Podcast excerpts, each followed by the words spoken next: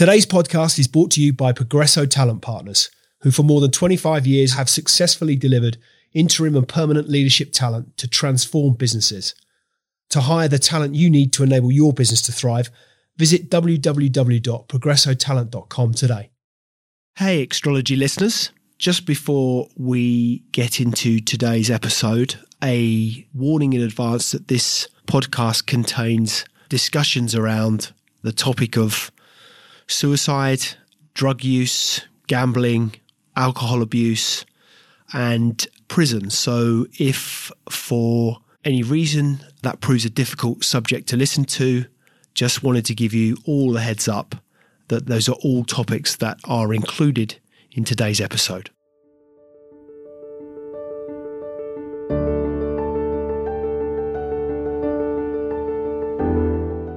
So many of us have lost track of our sense of freedom and passion for adventure, succumbing to the pressures of modern life. We should never let go of our dreams and always strive to gain new experiences and enjoy life for everything it has to offer. This is a quote from today's Extrology guest, David Hayes. Drug addiction, alcoholism, crime and time in prison took David to rock bottom, and a realisation that he was distracted from his true values and that which made him come alive. He is now on a journey of self-discovery, on a quest to take his love for adventure and bringing people together with the aim to inspire and motivate, for people to come alive and take that step into the unknown, to truly live through adventure, no matter how big or small. It's a journey of self-discovery and adventure that has seen him smash 7 stand-up paddleboarding world records. He is about to launch Europe's Untamed Beasts, a first-of-its-kind stand-up paddleboarding adventure. He's also attempting to be the first person to stand up paddleboard the River Nile and the formidable Skeleton Coast. So what's the story behind the story? Without further ado, let's get into it.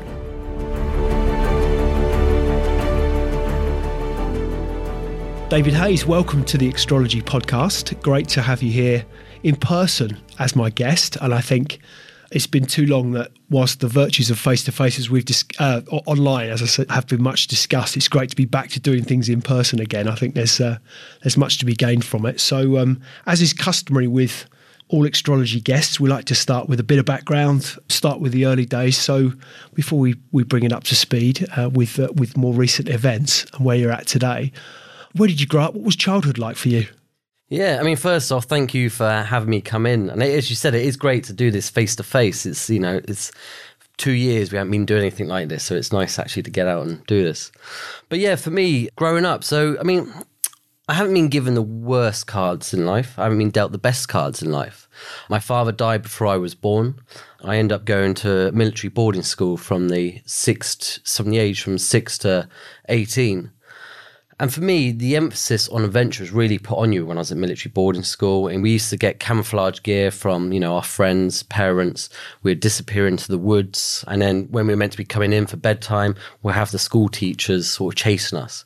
So for me, boarding school is where I grew up. It was more around, you know, my friends and the teachers became my family, not my real family.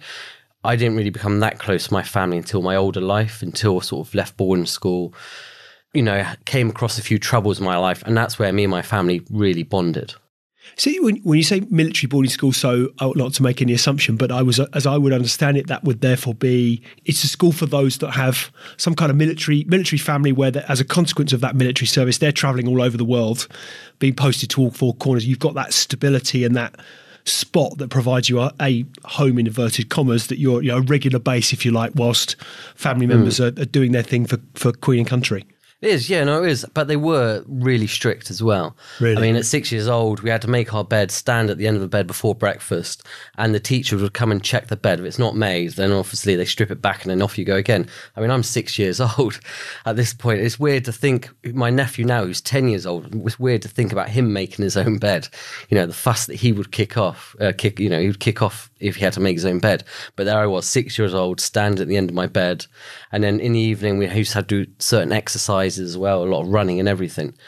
But one thing about boarding school is so good at giving you opportunities. They see your potential. They really try to push you. But something that I now know, looking back at everything, is they never taught me how to deal with failure. And it wasn't until I got a bit older that I came across my first failure that I just didn't know how to control this anymore, how to deal with this. So what do you think, if you took the pluses from that educational experience, what do you think you gained from it? What were the upsides for you? They gave me a real zest for life. They really gave me lots of opportunities. A lot of doors opened for me. So from boarding school, I went to university. I moved to London. I became a Forex trader, you know, and the education-wise, it's small classes. They really push it on you and they really can focus on you and train you up to deal with life. But it was that whole failure. I wished at some point in my life I had, you know, someone taught me about failure. Maybe not having a father around, maybe... you know, you fall over, you hurt yourself, him coming along and teach me about life. And maybe that's what I miss. Is it the boarding school thing? Is it me not having a father? But I always wish that there was more emphasis on failure. And like looking back at failure now, it's not a bad thing, failure. It doesn't, just because you failed doesn't make you a failure. You're somebody who has failed. And it's such a great tool for growth and change. And that's what I now see failure as. But I just wish that, you know, I could have seen that a long time ago. Clearly, adventure plays a big part in your life now, and we're going to talk about that in some detail. But was there a time you recall as you look back where you first felt, this is, you know, that real buzz that you've gotten out of that first event? Was the first experience that you could describe? Yeah, I mean, it's going back to that boarding school, that military boarding school. So it was in the middle of Surrey, like right out in the countryside. There's woods around us, and we would just go out the school bounds. We shouldn't have done it, but we'd go and play in the woods, and it's just that little buzz. First off, we're out the school bounds. That's quite exciting.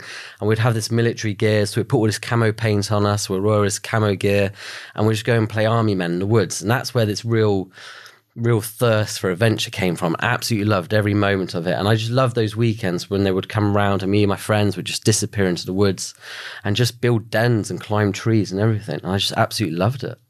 And so you moved on to university. What did you study at university? So popular music and record production and radio production as well. Wow. Yeah. And where had that interest stemmed from? So from 15, I started playing music, guitar and piano, and I absolutely loved music. And then I studied music at college, and then from there I went to university, studied music at university. And, you know, it was going well. I started working in radio. I started my own online radio station.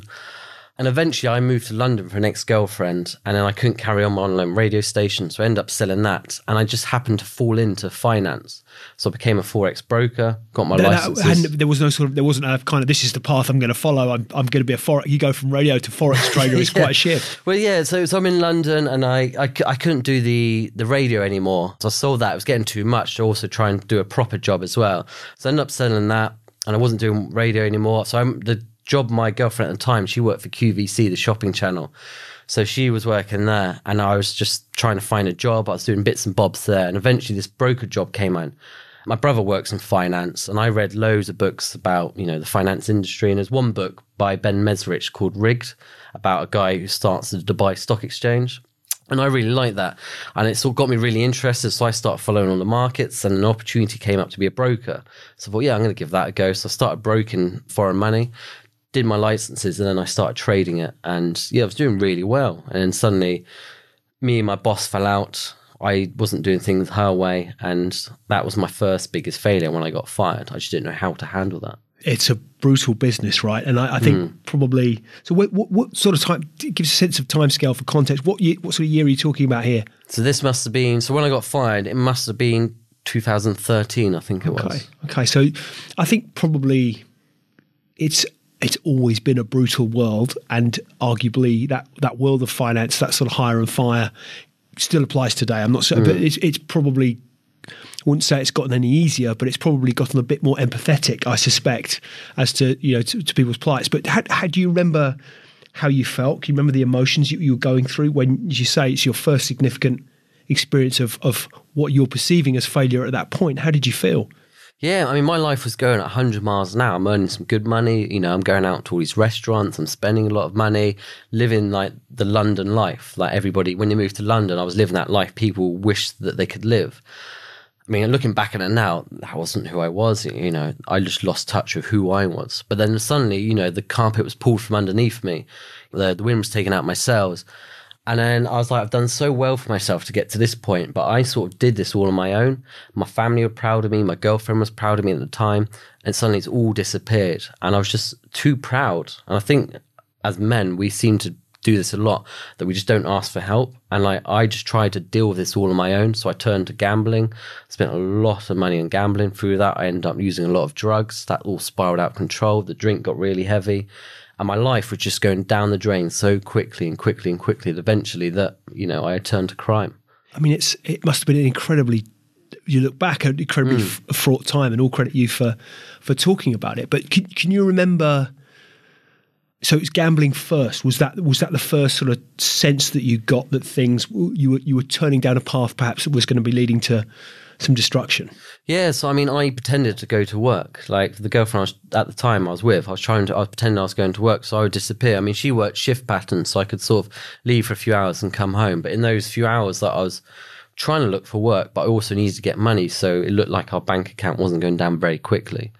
And then in those hours, I ended up going to like the bookies, I ended up going to the casinos and start spending money. And then that one time you have a big win, you think, oh, okay, you can do this. But you know, I can tell you something, that you'll never win bet at gambling. It doesn't happen. The house does always win.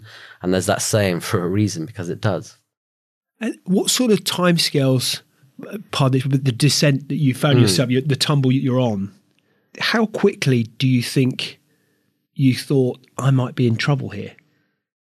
It's a funny one, really. So it was sort of a year all spiraled out of control. I mean, there was, you know, recreational cocaine use when I was working in the city. And then I started using it more and more because it numbed my pain. It made me forget about things. Like, it's weird. On a weekend when I was with the girlfriend at the time, like, I didn't crave it. I know I was probably addicted, but I didn't crave it. It's weird to explain, but I used to just take it to numb my pain. So I ended up moving some stolen goods, and I got caught for that. And eventually got arrested, and they were saying, you're going to go to prison. You're going to go to prison. I had this court date looming over me for another year. In that year, so there was a year where it all went wrong. And then there was another year where I got back on track. I ended up becoming a business development director for another Forex firm. Life was great again, earning some good money. But I was being told that I was going to jail. My drug use continued. And I was hiding this big secret. I didn't tell anybody that. Not a soul. Not a soul. Nobody knew anything. So I had all this pressure on me. And that day I was meant to go to court, I just sort of cracked. It's like a mental breakdown, I suppose. And I just disappeared for 5 weeks, just gone. Tried to take my life twice and then turned to some more serious crime, which then resulted in my prison sentence. Goodness. And so with respect to, you mentioned the cocaine use, that you didn't crave it, but you were using it to numb your pain at the time. Did you seek a bet? Was that a real lure for you? Was there that drive, that sort of pulling you in, that sense of, you know, I need to bet, I need to gamble today? There was the need to try and earn money, but those times that I did win big, well, I say big, it wasn't massive, but you'd win, there was that buzz, like, oh my God, this is good, I can do this. You know, I'm thinking, I'm convincing myself that actually you can make a living this, I can hide all of this, I can get my life back on track. But it's just not the case. It really isn't the case. But, you know, once I got this new job, I stopped the gambling, but the drug use continued because I still had this looming court date over my head, and I was told I'm going to prison. I didn't know anybody that's been to prison. I don't have any friends that have come from that sort of walk of life, anything. This was a whole new world. Because I was keeping it to myself, I had nobody to talk to. I didn't know what to do. I mean, these police were bullying me, basically, and threatening me that you're going to jail. I thought, this is the end of my life. What do I do? So there was a point at which you started to fix things, get things back on track. You mentioned you got another job, good job, business development director of another Forex firm.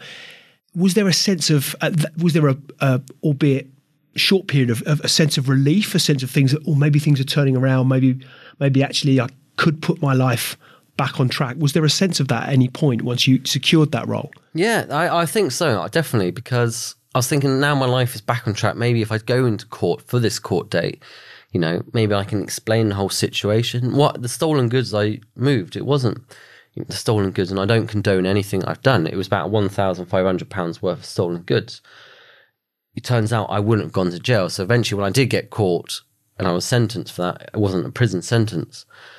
And I wish somebody was there to talk to me and help me with this. But I was thinking, if I go in front of a court and, you know, I've got this new job, I'm earning good money, I can give something back. You know, all the money I'm earning, I can pay back what I've done, and I can donate certain money or do something to try and make life better. But I think taking it away would have just made things worse. But I didn't realise, like, I didn't really take control of my own mental health. I think that was the big thing. Mm. And the drug use just really wasn't helping. Were you drinking as well heavily at this point? Do you think you... Yes, yeah, no, I was. And had the gambling stopped, or so you there was the odd flutter here and there, yeah. Because I think it was still trying to chase that buzz. You know, once you had a few drinks of me and a bit of cocaine, I thought, I'll just go and give it a little go. I got some money at the bank, so at the end of the day, it's not the worst thing. But it was sort of the drinking. It wasn't drinking on my own. It was when I was out, it was excessive, and I was out a lot. And I guess just trying to escape, trying to numb the pain, trying to get away from this huge pressure that you would have been feeling, kind of sort of Damocles is heading far. Do you remember if you that court case, how you felt when the verdict was handed down? Had you, were you in court thinking, I'm going to prison? Was there a point at which you thought, hang on a minute, I'm not. That's actually, things might be all right. I could this path, if you like, business development director, new job, things are turning. I'm not going to prison. Ooh, is there a chance I could? Could you have stopped at that point and drawn a line in the sand, do you think? Well, when I actually did so I disappeared for the 5 weeks. So of course, yes. Yeah, so in those 5 weeks, I committed more crime. So even though when I was found, I got sentenced for that, when the police arrested me again, they sort of knew something else was going. So even though, yes, I got the verdict, life is great, you're not going to jail, I knew that there's something more serious coming, there's a big storm coming. And my family, again, didn't know what happened in those 5 weeks. They knew a bit, they knew about me taking my life, they knew all of this. But the huge storm that was, brewing, they didn't know about this yet. And then eventually, it was about 6 weeks later, I remember it was in June, and I'd had a really nice dinner with my mum. We sat outside, my mum and my mum's partner. We're having a fire. Lovely, lovely afternoon. I had to go and answer a police bell, which, again, they didn't know about. And then that was it, gone. And I was gone for 1 year and 6 months. And my mum was like, it's like you just died. You were just taken away from us. We had this lovely evening. You've gone to London, and then you never came home until 1.5 years later. How did you feel sat there with your mum that evening knowing this was coming? I didn't think that next day that I was going to get remanded and go to prison. Right. So I thought, I'm answering police bell, a few more questions. I didn't know how much they knew. I didn't know what's going on. So I went, and that was it, gone. So then it was that phone call from the police station to my mum saying, just come clean, tell her everything. Like, we'll come back to that in due course. So talk to me about that 5 weeks. So where did you take yourself? Where did you go? Yeah, so I lived in London. So I came back home. Like, I went down as Ham Common, like, around the area where we live. I went there, that's where I knew, and that's where I sort of tried to take my life. It's all my fond memories growing up as a child. And I went back there and tried to take my life there. Wasn't successful. I spent a few days and I went to the New Forest, tried again. Wasn't successful, thank God. Somebody was looking over me. And I just then went to Surrey, just sort of a lost man, and saw an opportunity, ended up breaking into a house, ended up turning to burglary. And there's no one in the house. I didn't hurt anyone, nothing like that. Still, I don't condone it. But yeah, and I just did it as a way to survive, to get some money and sort of just go from the day to day to try and live and figure out what to do. So you were drifting on your own at this point? Drifting, that's the one, yeah. Yeah, on my own. Again, like, just nobody knew anything. Well, I didn't speak to anybody. Everyone just assumed I disappeared. And in those 5 weeks when I lost myself, I just assumed, everybody's wiped me out. They don't care about me anymore. But that's not the case. Like, was it? The word that springs to mind, and I, again, ought not to make any assumptions, but a sense of shame that was driving some of those behaviours. All shame. Yeah. All shame. Like, that's why I think I'd partly trying to take my life. I've got so low in depression, I tried to take my life, but there's also that shame just sitting over me. I couldn't face the world again. I've done so well, I've gone to, there's this Forex trader in London, earned some great money, and suddenly right down to the bottom. Like, it was, weird. And you weren't able, and I know that oftentimes it's not the case that you'd naturally seek support. You always get to a point, I suspect, whereby you think, well, no one can help me anyway. But you weren't able to get sort of medical help or help from a psychological perspective, your mental health. There was no, you couldn't see a way out. Yeah. I was just stuck in this hole and just couldn't see a way of climbing out, just going deeper and deeper into this hole and never taking a breather, I suppose, never living in that moment, trying to figure life out, like taking a step back and gone, what's it like? What do I do now? How do I do this? And something that I've learned now is, one of the bravest things you can do in this life and one of the scariest things you can do is just ask for help. Such a simple little act and it can change your life completely. I mean, still to this day, like if I need help, I ask for help. Like it's just so weird to see the man I am now to that man I was then. It's crazy. So you are here today, which is fabulous. And well, it sounds incredibly condescending to say well done you, but it's great that you are. Yeah.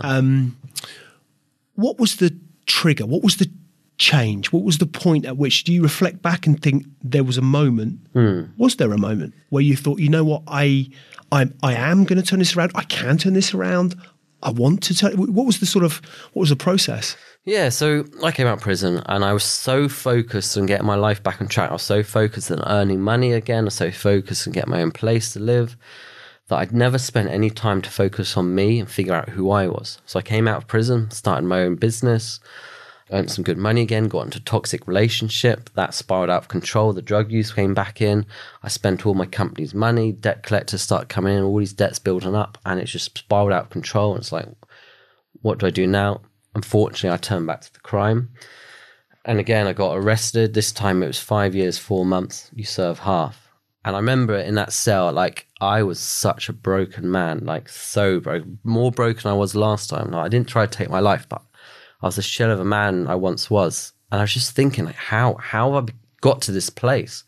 Like, as I said from the start, I've been given the worst cards in life. I've been given so many opportunities and here I am serving a second prison sentence. Like, how has this happened? And I just all drifted for the first year in the prison cell, in the prison system. And then one day I met a woman called Dr. Sarah Lewis. And she was running this sort of yoga circuit training in the gym. And I went and joined it because I started picking up my fitness again. And it just took my mind out of prison. Like, even though my body was there, it took my mind out. And I was just talking to Sarah. And I was like, who are you? Like, what are you doing in prison? Why are you spending time? And I spent this time with her. She owns a company called Penal Reform Solutions.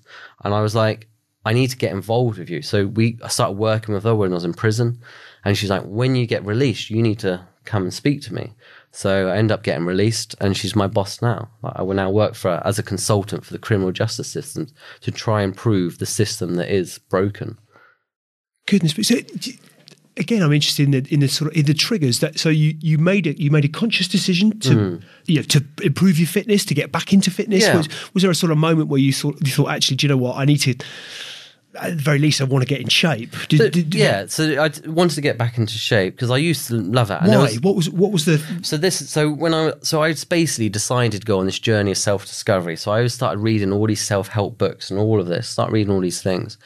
And I was thinking, one of the main things that was missing from my life was adventure. So growing up, I used to play county rugby. I was a tri-county athlete. So I used to be a national champion sailor, surf my university. Sports was a huge part of my life. And going to London, I let go of that person that I was. I let go of all of that. And I was thinking, like, that was something that's who I was. So I got back into all this fitness. I then met Sarah. I kept reading all these self-help books. I then qualified as a life coach inside as well. I came out of a mindfulness-based practice. And one thing that I always used to love before going into prison was paddleboarding. And my mum used to send me paddleboarding books. She used to send me surfing books, magazines, sorry. And I used to put them on all. So all the lads around me would have pictures of half-naked women on their walls. There'd be me with pictures of paddleboarders and surfers all around these locations in the world. And I remember just thinking, like, when I come out, I'm going to paddleboard the 4 longest lakes in the UK in 4 consecutive days. Like, that's my goal. So I'm starting to come out of this hole now. I've now got a purpose. I've got a vision. I've got something to look forward to when I come out. I still had a year and a half to go. So I met a PT inside. He then put a program to me to train to. So I started training. I was in the gym 10 times a week. And I was like, got this goal. I'm going to do this. I'm going to come out and I'm going to paddleboard these 4 longest lakes. And I remember telling the lads around me, when I'm out, I'm going to paddleboard the 4 longest lakes in the UK. I'm going to set 4 world records.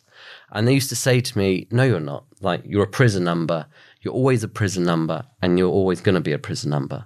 And in that moment, I realized that prison isn't going to define me. Like, I'm not going to be defined by my mistakes. Like, nobody should ever be defined by your mistakes. And the only one that's in control of our destiny is us. I'm the only one that can control my destiny. If I want to come to prison again, I can do it. If I don't want to come to prison again, I don't have to come to prison again. So that moment they said that to me is that I knew that I'm going to get out into that world and I'm going to just change everything about myself. Like, I'm really going to push myself. And I'm also going to try and highlight the purpose of reform and rehabilitation. I want to show more people that our mistakes don't define who we are. More than that, I just want to try and change perspectives on people like myself that have been to prison. Because most of the people that have gone to prison, like, they didn't wake up and decide to commit a crime. There's a reason behind why we've committed a crime. There's probably like 3% of the people that, you know, decide to commit a crime. The rest of us, there's a reason, and we need to do more. Anyway, I came out of prison and I ended up doing these 4 lakes, which would be an anniversary next week, a year ago. Tell me about Sarah. So what was it about Sarah that inspired you? Sarah is probably the most amazing individual you'll ever meet in your life. Like, she's an angel. The thing that really, what it all changed for me is she saw me as an individual. She spoke to me as an individual and a human being. For that to be done in the prison system is a rarity. Like, nobody does that to you. Like, she just puts all this criminal justice bit aside. For her and for me and for everyone else that I work with, going to prison is having your time taken away, your family time taken away, and that's where the punishment should stop. So Sarah's gone over to Scandinavia. She's seen how the prison system works over there in Norway, and then she tried to bring it. I was in Guy's Marsh in North Dorset, and she tried to bring this program over to the UK. And I tell you what, you know, it really has, it's changed my life, and she's made a big difference over in North Dorset. So we've got, there's about 6 of us that we all met Sarah inside. We're all free men now, and we're all working for her, and we're all sort of, I suppose, thriving in our different areas, which is absolutely amazing. And do you remember that first, can you reflect back on that first yoga fitness type session you were doing, how you felt at the end of it? Amazing. So it was just 8 hours of pure fitness. Really? 8 hours? 8 hours, yeah. I was exhausted, absolutely exhausted, but it was such a good exhaustion. How early was this into your fitness journey as well? Were you in reasonable shape before you embarked? Yeah, I think I started getting into it, and that's why I thought, you know, because they basically offered 2. It was 1 in the morning, 1 in the afternoon. I said to the guy that was running it, like, can I just do both sessions and just go for the whole hog? He's like, if you want to. And then, yeah, and I just felt just great. And it was that, when I went to bed, I could sleep well, I felt physically fit, and I just knew there's people trying to do something. So from there, I organised the marathon for the prison. I ended up organising all sorts of sporting competitions for the prison to get the lads in, to try and get them to feel what I felt. And it was just amazing. I think sport, the power of sport and the power of adventure is absolutely mind-blowing what can actually do for you. And what sort of reaction did you, well, let me ask you what the reaction was from fellow inmates? What was their response to the sorts of events that you were putting on? The first thing, when you start doing these things, people, they start calling you, they call it a screw boy. Right. Which can get you in a lot of trouble in prison because they think, you know, you're hanging out with the prison officers and, you know, you're snitching, they call it. But I was like, I'm doing this because it's made me feel amazing and I want you guys to feel amazing. I want to take you away from prison like it's done for me. Like, you can see me how you want to see me, but I'm doing this for us. I'm not doing it for them. And eventually, you know, people then start to realize, actually, you are doing some good work inside. And then they start getting involved.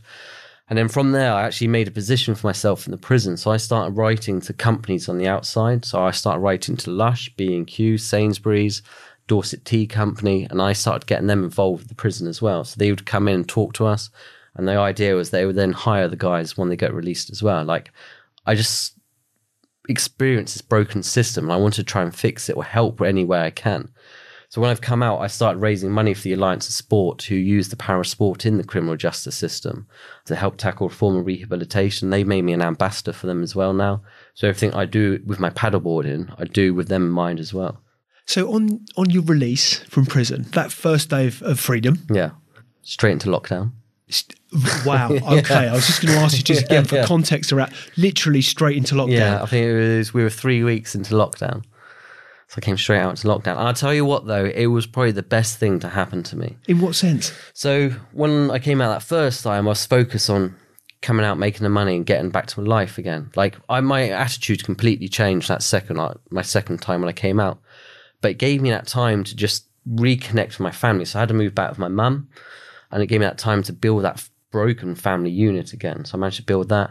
I managed to sort of focus on where I've come from, where I'm going, and just take a breather. You know, that's 2 prison sentences. There's 2 years, 8 months you've just done inside in a box. Like, just chill, man. Like, have a breather, embrace life. Like, there's no rush. There's, you know, the whole world is shut down right now. So you can't get a job. You can't do this. So just relax and just sort of just figure it out. Like, just, you know, figure out where you've come from, and all those things you told yourself, just, you know, go back to them and see if they're all true and focus on where you're going next. So for the benefit of those listening, what's a day in prison look like?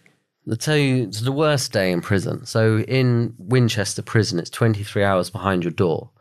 If you want to educate yourself, so it's amazing how many people, you know, have got no English skills or math skills or anything like that. So Winchester will put an English class on a maths class. So in the morning, you might be able to go to your maths or English class. But if you want to ring your family or have a shower and, you know, and you get be hygienic, you had to pick, do you want to educate yourself or contact your family? And, you know, then that's it. And then that's it. You're locked up again for the rest of the day. And, like, it shouldn't be a choice. Like, you should have your education and then maybe in the afternoon ring your family and go and have a shower.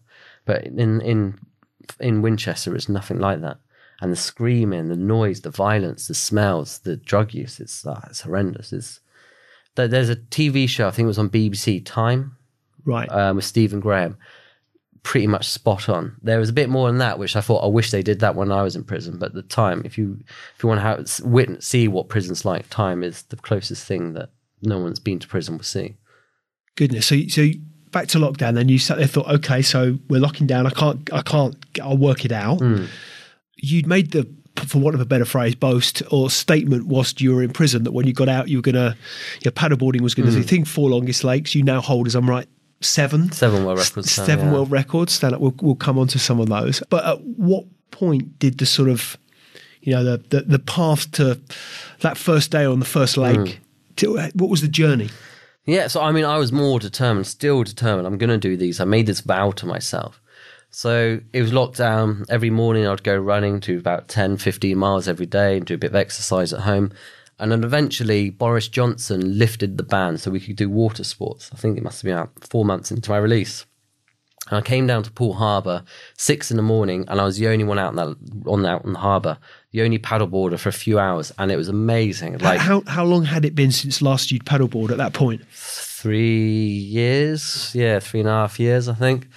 And I went out onto the harbour, and it was unbelievable. The weather was beautiful, the sun was shining, like, the beaches were untouched. So I went round to Brownsea Island, and I was just the only one there. And it's just, it was the most amazing feeling I had. And that's made me more determined to go and do these 4 lakes. But it made me realize going out into that water, it's like all those times I've been fantasizing about paddleboarding, being on the water, reconnecting with my old self. In that moment, I realized that my old self is back. That guy that used to love the sports, who used to love the adventure, he's back again. Like, and we're not going to go back to those old ways now. Those old ways are the past, and let's leave them there. Let's now be creating this new future, reconnecting with that guy that used to love that sport and adventure. And that's what I'm doing now. So first day on the lake, what's the journey to get to that lake? How much training had you had to do? Fundraising? What was the... Yeah, so I continued my running. I continued paddleboarding as much as I can. I ended up getting a job working for a family company, putting solar panels on roofs. So I put money aside because this time I'm just a nobody. I've come out of prison. Nobody was going to sponsor me financially. However, one company gave me a board, Fat Sticks, who I still work with today. They've just created me a custom board now called the Nomadic Racer. Great brand, local company as well. So they came with me, hired a camper van, went up to Scotland on the 14th of June last year, and went to Loch Awe. Never been to the Highlands of Scotland, and it was the most beautiful thing I've ever seen before. I remember getting to the start of Loch Awe, just looking out, and I was thinking, this lake's massive. Like, it is massive. How big is it? It was 40 kilometres. But on the map, it looks quite thin, but when you see it in real life, it's wide and long. Like, so really what's that, long. 25 miles? About that, yeah. So okay. So before that, I did a 50k paddle from Poole Harbour to the Isle of Wight. out onto the Solent carrying a baby oak tree for a charity, which conditions were perfect for that. Carrying a baby oak tree. Baby oak tree, yeah. So I did it for the Prince's Trust, who teamed up with Gone West, who plant trees, and they're trying to get young people into planting trees. So I did it for them and planted the tree on the Isle of Wight, which is, yeah, it was awesome. That was the biggest one I've done. But then when I did Loch Awe, it's just a completely different beast in its own. Like, I was the only one on the lake, and the conditions just... So no support team. No support team. No. I try and keep no support team if I can to make it a true adventure. And I remember just paddling down the end or, to, you know, across the lake, and you could see the mountains up in the highlands, and the waterfalls falling. And it's just, it was so peaceful. And you can hear these hawks just squawking above you. And just that freedom that I just felt there, like considering just a year ago, I just walked out of a prison cell, and where I am right now and this freedom that I was experiencing, there was just, you just can't explain it. You just need to witness it. Like, and I was like, I'm absolutely loving this. Like, and I remember I finished that one and then got the camper van. I drove to Lake Windermere. The camper van broke down on the way. Didn't get to Lake Windermere till 1 a.m. Woke up on Lake Windermere, not knowing if my camper van's going to be fixed. At 11 o'clock in the morning, we got it fixed. Went to Lake Windermere. I paddled that one. Then headed over to Liverpool to get the ferry over to Northern Ireland. I remember when I was at Liverpool, I was just talking to this old dear who's from Northern Ireland. And I was telling her, like, I'm going to go and paddleboard Loch Ness. And she said, Loch Ness, this is amazing. Like, yeah, it's a great lake. You know, you got to watch out for these changing weather systems, the waves that roll 9 feet. Oh, yeah, not so long ago, there's 4 kayakers that disappeared and drowned out there. I've mentally prepared for myself for this lake, but then I met this old deer, who then who scared me again and was just to give me all the fears that were coming back.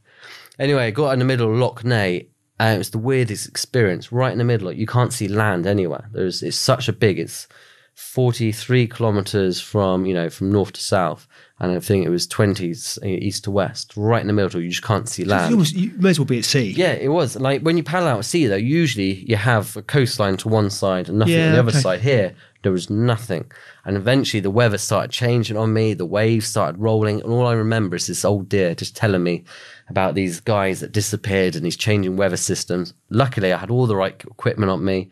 You know, I'm a competent paddler, so I thought if anything goes wrong, I'll be all right. Anyway, got to the other end, third world record. Like, this is amazing. And what sort of when you say what sort of times is that sort of journey take? So 43 kilometers, I did it in 5 hours 10 minutes. Goodness, which is quick. So I was quite pleased with that. Yeah, absolutely. Anyway, so from Loch Ness, we went to Belfast to get the ferry back, and I remember having a pint of Guinness, and I was just thinking to myself, at that moment in time, I held the most paddleboarding world records by anybody in the world. And he's like, you know, I could stop now. Like, you know, this is amazing. Just doing 3 is a great achievement. But I remember those lads in prison that told me that you'll always be a number, stop daydreaming. I was like, no, I made a vow to myself when I was locked up in that 6x4 prison cell, that I'm going to go and paddle 4 lakes in 4 days and set 4 world records. All right, if I don't set the 4 world records, that's fine. But I said 4 days, 4 lakes. And like, I used to always look for an easy way out. That's what got me into trouble. And I'm like, don't think like that anymore. That's the old you. You now, you've come up with an idea. Now go and do it. Like, if you can do it, then do it. So I got on that ferry. I had this fire in my belly, went to Snowdonia for the 4th day and went and did that 4th lake, my 4th world record. And I absolutely smashed the Bala Lake. I did 12 kilometers. I did it in 1 hour 15. Like, yeah. And it was just such a beautiful day. And I remember getting to the end, the sun was shining. I got a phone call from the charity I was raising money for, the Alliance of Sport. And they said, do you want to be our ambassador? I was like, that's amazing. And I just broke down in tears, just pure happiness. And the contrast between that 6x4 prison cell and the vast expanse of the lakes or the countryside, the highlands of Scotland, Northern Ireland, Snowdonia. I mean, how do you describe the huge difference that you would have experienced? I've always liked being outdoors. I've always loved the great outdoors. But going from that prison cell to now being outdoors is just like, I just constantly crave to be in big open spaces. Yeah. Like, I don't know if it's some sort of condition where I don't like, I'm not like claustrophobic. I mean, this is a small room, but I just love being outdoors and having this all massive space around me. I don't know what it is. It just, that's when I feel most alive. And that's when I know who I truly am, like when I'm out in these spaces. But also with these endurance events, when I really push myself, like that's when I know what my body and my mind's truly capable of. And I learn so much about me, and it gives me so many tools to deal with modern day life that I know if I'm going to come into any trouble again off the water, like I got into trouble before, I know I've now got the tools to take control of that and change my life to live a much more meaningful life. Who did you phone when, accepting that the charity phoned you to ask you to be the ambassador, which must be a great feeling, but who did you phone when you touched the end of that fourth lock, if you like, and you're out of the water? Yeah. Was there a first phone call? Oh, yeah, my mum and her partner straight away. Fantastic. Yeah. Then my grandma, and then I got the phone call from my brother, and then all the phone calls started coming in. But it was just, it was amazing. Like, it was the conditions, everything about it was just, absolutely. So the reason I asked the question is that, you know, if you look at those troubled times, there was a consistent theme of not telling anyone anything. Yeah. But then actually I guess part of that lesson and the learning and the journey is that it is sharing experiences and articulating feelings and emotions, and, you know, good and bad, you know, clearly you're articulating and sharing good experiences, good things, or perceived good things, and absolutely they are. Some may argue that's easy to do. Yeah. I'm not suggesting it is. I think if you've come from a place where your default is not to share, actually to have broken that mold and to be able to talk to people about whatever it is that you're going through is all credit to you. But I guess that first phone call with your mum must have been something. Oh, yeah. No, it really was. It was. And it's so nice that my mum would, like, she'll bump into a family member now and she can proudly talk about me now as well. Like, there's no shame about it anymore. Like, yes, you know, we've been to prison, and she can say, oh, he's doing a talk about prison-related stuff now. And she'd be proud of me saying that, even though it's, you know. And how do you feel about that? It's nice. Like, I know I brought so much shame onto my family and hurt, and it's just nice to be now for them all to be proud. Like, I've got a young niece and nephew who are sort of growing up, and my nephew at the time didn't know I was in prison. We used to tell him I was in Australia, but he now knows I was in prison. So it's now nice that we can start with talking to him about it and, you know, telling him, like, you know, things in life don't always go right, but, you know, people do love you and support you. And, you know, if things do go really bad, this is what can happen to you. So you've got some big plans now. There are other adventures to come. There are other things. Talk to me about where do you go from here? What's the plan? Yeah. So, I mean, I did the longest lakes in the UK, and there's a guy called Nick Butter, I think we spoke about before, didn't we, who ran a marathon in every country in the world. And I was like, well, Nick can run a marathon in every country in the world. Why can I not paddleboard the longest lake in every country in the world? I know certain countries don't have lakes, but we can figure that one out later. So I thought I'd come up with this idea to do Untamed Beasts, which started off with Europe. So in September, I'm going to go and paddleboard the 33 longest lakes in Europe and try and set 33 world records on these lakes in 66 days. But before then, I've done Republic of Ireland. I've managed to tick that one off. I'm off to Iceland in August. I'm doing the Isle of Wight in July. I've done the River Thames, and I've done Loch Ness. But after I've done Europe, then I'm hoping to go and do Central America. Then I'm going to go and try and do Asia. And the more I paddle, the more people sort of get interested in my work. We're making a documentary around my Europe trip, which hopefully will then lead on to another series to help me continue my journey, get my message out there, and continue my paddling. So logistically, that strikes me as, I mean, I've read Nick's book, and I can put it down as a fascinating, I mean, it's more of a, if I'm honest, it's more of a travel book than it is a running book, although clearly it's a run in some fabulous places. But the thing that struck me was about that story or Nick's story, is that the support that was around him was critical. And there was certainly some bumps in the road, significant bumps in the road. But how are you pulling all this together? What sort of resources, support have you got? Do you need? How's it all playing out? I mean, we're open for any support, anyone who wants to get involved and help in any way possible. Logistically, it's an absolute nightmare. I can imagine. Especially coming off, you know, we hear a lot as we sit here today about issues with travel and, you know, COVID is still lurking out there. There's certainly from a European perspective, there's troubled parts of Europe right now, as we've been as well documented. So yeah, there are some challenges, some hurdles to overcome. Yeah, so we've had to take Croatia out and Russia for obvious reasons. Still obviously dealing with the COVID thing, trying to get around that. And it is just because we're dealing with governments, we're dealing with, you know, visas, we're dealing with trying to filming, because we're filming, we have to get filming permits, all of this. And it is an absolute nightmare. So this little simple idea I came up with, it's not so simple anymore. It's just become a nomadic beast of its own, right? Yeah, so, yeah, but I mean, as you know, things are going well for me, my team's behind me is getting slightly bigger. So it's sort of where I used to come up with these ideas and just sort it on my own. I now got some people behind me, like, just let them deal with that now. Do you think that's part of the learning? That it strikes me that much of what you've talked about through your earlier life and some of the troubles that you faced, you did them on your own, you dealt with them on your own, or respectfully didn't deal with them on your own, or dealt with them in a way that you felt at the time was the only way. 100%. Like, I used to try and deal with things, I suppose, a lone wolf. I always tried to lone wolf it. And I think what I said earlier, it's just that simple thing, to ask for help. If you need help, I don't know everything in the world. You know, I really don't. Like, and I do need help. There's areas where I need help, and it's nice to have support as well. Like, and it's also when you talk to people, they might have an idea that you never thought about to make your life simpler or something better. And it's just nice to involve more people as well. And it's nice to involve my family in my ideas as well. They think they're all stupid, but it's nice to have them on board. And, you know, nice to prove them wrong, right? When you get them done. Yeah. I mean, I think they're stupid half the time. I was just like, let's do it anyway. Yeah.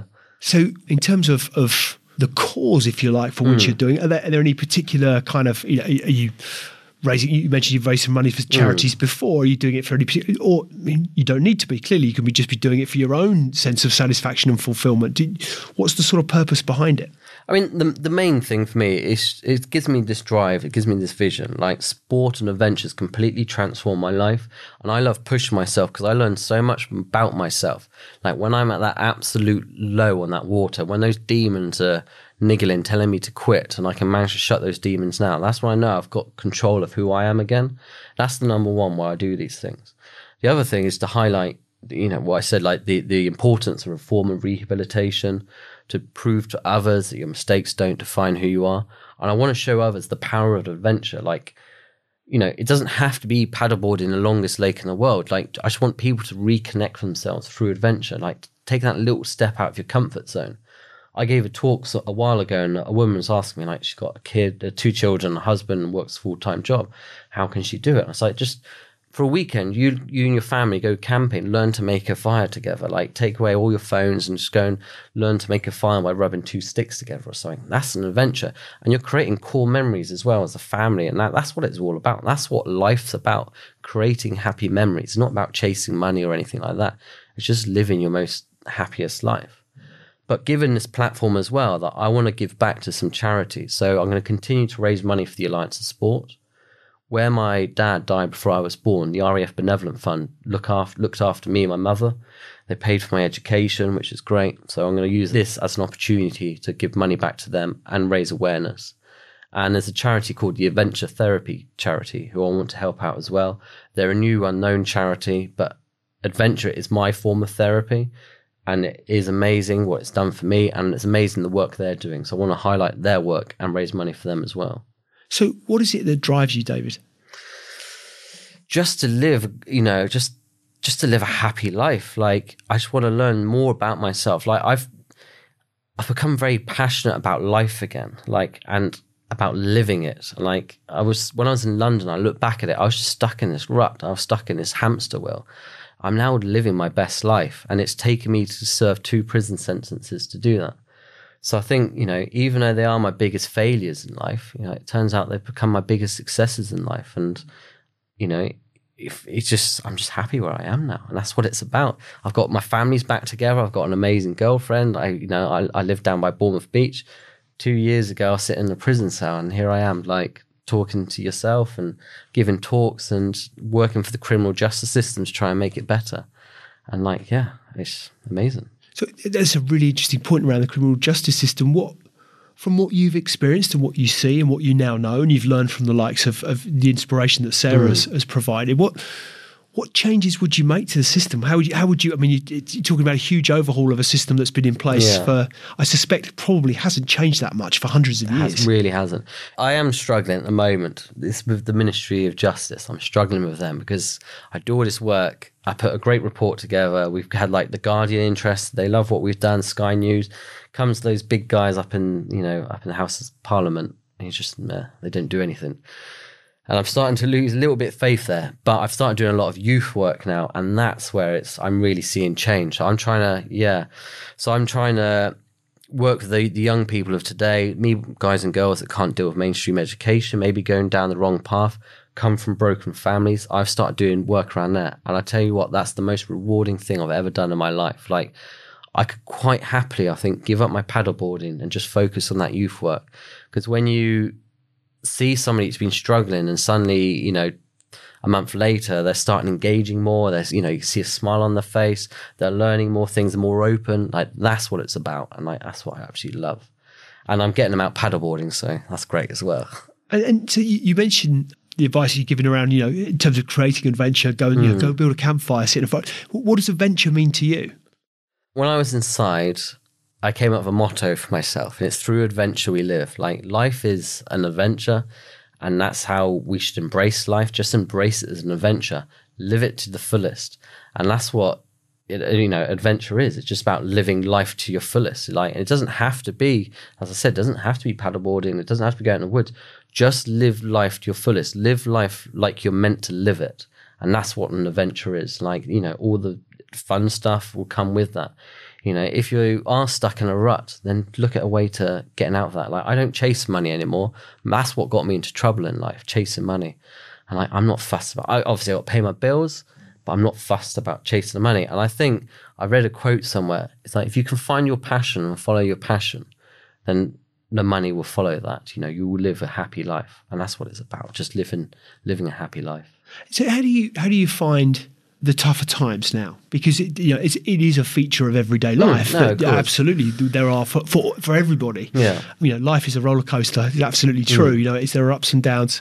It brings its challenges to us all. So, how do you deal with those tougher times?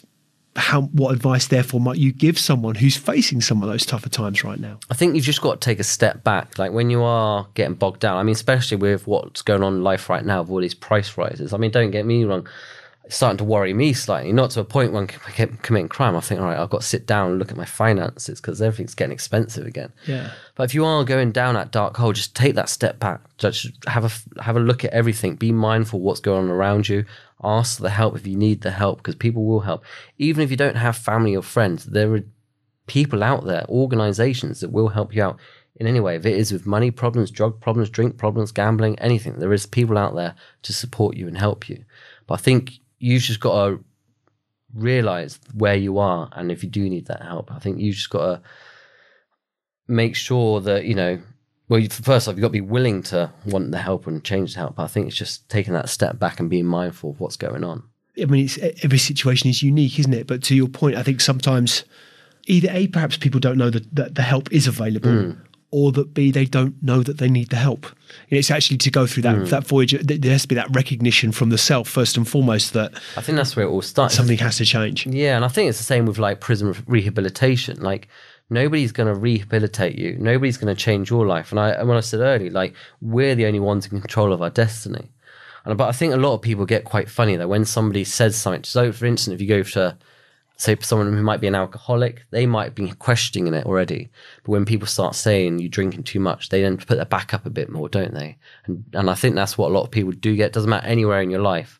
People sort of do get their back up when somebody else questions it. So I think you just need to be aware of what's going on in your life and just take control of it. Because again, we are the only ones that can control our lives. So what does success mean to you? Just being happy. That's what, living your fullest life, your happiest life, and being happy. I think, was it live, love and laugh? I keep hearing it all the time, and as cheesy it is, I think that's what it's about, isn't it? I think there's a reason it's cheesy, because it actually is true, right? So I think probably if I had asked you that question 10 years ago, driving a Ferrari, earning money. No? Yeah. I guess it's, you know, it's interesting that there is, I think oftentimes, not for all, perhaps it's a sense of projection, but perhaps as a certainly at a young age, we oftentimes find ourselves believing that if you get the money, that's how you become fulfilled, and therefore you become happy. And you know, so it's a, so there's a number that you need a number for that happiness to feed through. Yeah, actually, yes, to your point, we all need a certain amount because cost of living, and you know, we've got to pay our bills, and we've got to eat, we've got to do all those sorts of things. So money is an important feature of what we need in life, but it doesn't guarantee you happiness. No. And you know, to your point around living, you know, living a fulfilling life, I think what experiences can provide and afford us. And they don't have to be, again, back to money, we perhaps perceive that they have to be, you know, in far-flung places, in exotic corners of the world, on expensive holidays, in five-star hotels, or whatever it might be. Actually, it can be, to your point, paddleboarding on your local, you know, on your local river. Actually, simple, something as simple as that. It could be walking in your local forest. Yeah. It's just getting out and getting in touch with nature has a huge effect on our well-being. Yeah, definitely. I think, yeah, nature has a huge effect on us. I think as well, I mean, paddleboarding is my passion. It's what I love. And, you know, you focus on your passions. And as I said, like, you know, the money sort of comes. I'm focusing on my passion and I'm going off across Europe paddleboarding. Like, you know, I never sort of thought it'd get this big. I'm like, you know, and hopefully I'll go a little bit further. It's like, but I'm just focused on my paddleboard. I'm not focused on the destinations next, really. So you mentioned the youth work that you're doing, which my sense is you get some inspiration. Those people, when you see change in those people, positive change in those people, that's inspiring for you. But who or what inspires you? I mean, there's one man who's sort of, I mean, first off, Sarah inspires me, and the guys I work with and the girls I work with, that our whole team inspires me. And it is, if you have those down days, we have a chat group on WhatsApp. We have a down day, you throw a message in, suddenly, you know, there's so much love coming your way. I absolutely love that. And if you need help, it's there. But I mean, there's people in this world. There's a guy called John McAvoy who inspires me. He was a lifer in prison, did 15 years, got a life sentence. You know, the criminal justice system wrote him off. He's now a Nike-sponsored Ironman athlete. He does a lot of youth work himself. He now lives in the Alps, and he's sponsored by Volvo. And if I could just do an eighth of what this man has done, like, you know, it would be absolutely amazing. But to see him, he's done more serious crimes and offences than I have. To turn his life around like that, then that's just, it's mind-blowing that, you know, it's just, I absolutely love it. And there's other people like that who've done... change their lives around. But there's certain adventurers as well that I actually love, who've just living their best life through adventure, like Leveson Wood, Steve Backshaw, those sort of people. I just watch them and it inspires me. It's like, yes, I need to get out there, see this world. So what does the future hold for you? If I could paddle this world and that be my living, then that would be absolutely amazing. But realistically, you know, I'm doing more and more work for the youth now. We're getting more contracts with Sarah's company. And the paddleboarding seems to be going really well. So I'm sort of really enjoying where it's all going. There's bigger things coming up with the paddleboarding. We've got, you know, I've got some big sponsors starting to get involved now. And I think just ride this wave. I mean, I will keep doing what I'm doing now. If I can keep doing this till I'm 50 and one day get a little farm with some alpacas, and that would be amazing. Do you do anything in terms of other sports? Do you still run? I still run. You're not on the paddleboard, not on the water. What else do you do? No, so, I mean... with what I do, with endurance events, my body's fine. I know my body can deal with these. It's your mind that you need to focus on. So every now and again, I might do a 70k run or something. So I did one a couple of months ago just to push my mind to those limits. So I still do a lot of running. I go to the gym, but it's mainly sort of running and paddleboarding now, surfing here and there. But they're the main sports now. And what about, you mentioned working on the mind. How do you do that? What sort of techniques, practices, things you do to give that mind the exercise and expansion that it needs? So mindfulness is one thing. So when I did the River Thames, I stayed awake for about 38 hours paddling that before I went to get a couple of hours sleep. And I remember it must have been 3 a.m. I pulled my board out of the water. I was hungry, I was cold, I was starving, I was tired, and I nearly snapped the fin on the board. And I was thinking to myself, if I just snap this myself, nobody's going to know. I can walk away from this, tell the world that it snapped. It was nothing to do with me. And in that moment, I caught that thinking. Again, that's how you used to think. Like, you know, you're still awake. You know, your body's all right. You can continue to do this. So it's just being very mindful of your thinking. So when those demons do come up, like, and they still come up even in my everyday life, you know, you're not worthy, you know, you can't do this. Like, it's just getting them and just shutting them up, getting rid of them, you know, question that you're thinking. And like, it takes a lot of practice to do. And it's taken me to get some really low and dark situations to figure out that. But I can now, anytime that comes up, I can get it and shut it off straight away. And it's such a great thing. If you can train yourself to do that, then yeah, it is good. And it's just with the mindfulness, it's just sitting down and just letting thoughts just come to your head. I think that's where you should start. Just sit in a quiet room and just let your mind go and see what comes up and then question whatever comes up. Just take some time out for yourself now. Yeah, again. It is. Yeah. I mean, I'd imagine it's quite meditative on a board anyway, isn't it? Particularly for the length of time you're standing on it. But I would imagine that in itself is quite it's a form of meditation. Yeah. So when I was in prison, I sort of started going to the Buddhism meetings quite a lot. So I did twice a week for 2 years, 8 months. Really got into my meditation, got into my yoga.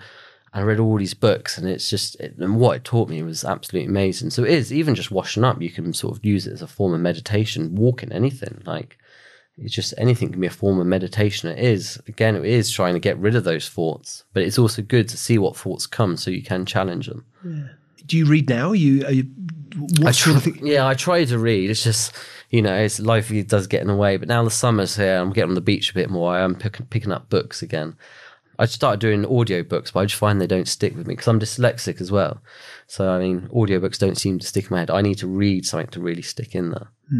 So if you reflect back, what advice might you give your 21-year-old self? Don't be an idiot. Just, you know, just being open and honest. Like, just be open and honest and don't be a proud man, you know. I think a proud man, the definition of proud is asking for help, you know. That is what a proud person is, and asking for help and just using that support. I think that's what it's all come down to. I wish I utilised it more so I didn't go down that path. I think to your point, being proud, the perception is asking for help is a weakness. It is. In some way, shape or form. But it's not. It's not. It's just, it takes great strength to ask for help. But I wonder how much of that message, much of that message really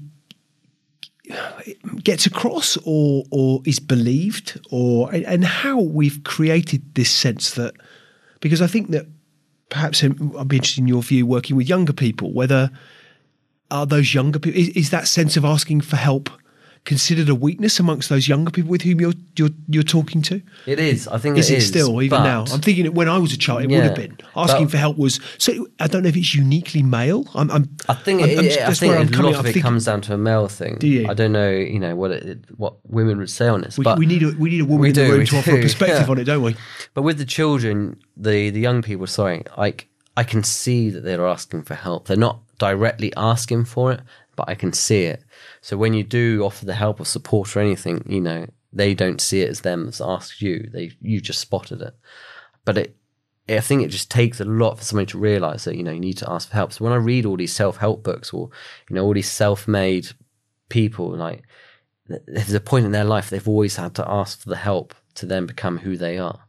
And, like, I think it just takes a lot for someone to realise that, yeah, you know, you do need help, you should ask for it. But, you know, you need to listen to these podcasts and read these books to realise that, asking for help is such a simple act and it can change your life. Absolutely. Absolutely. So where can people go to find out more? At the moment, probably the best place they want to find out more is on my Instagram at Nomadic Paddler. I've got Twitter as well at Nomadic Paddler. My website's just been redone at the moment, but hopefully that can be in full swing.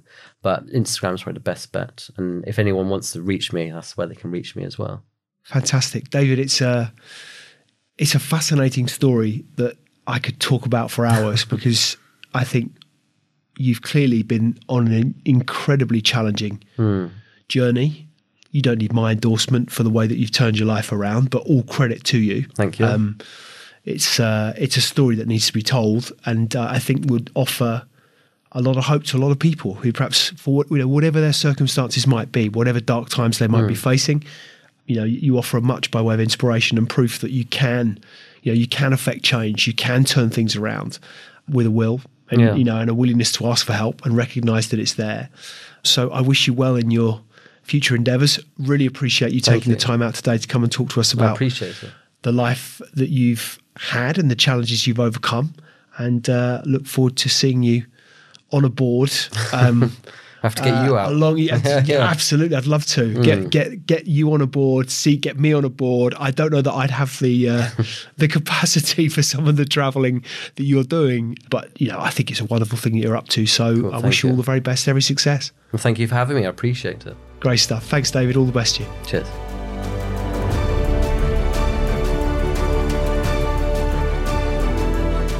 Hi, ladies and gentlemen. Thank you for listening to today's Extrology podcast. I really appreciate your audience and ears. If you've enjoyed it, then why not hop onto iTunes and give us a review?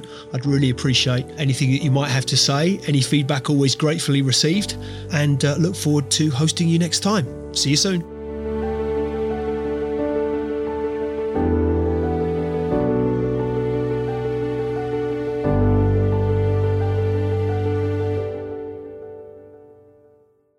Just a reminder, today's podcast is brought to you by Progresso Talent Partners.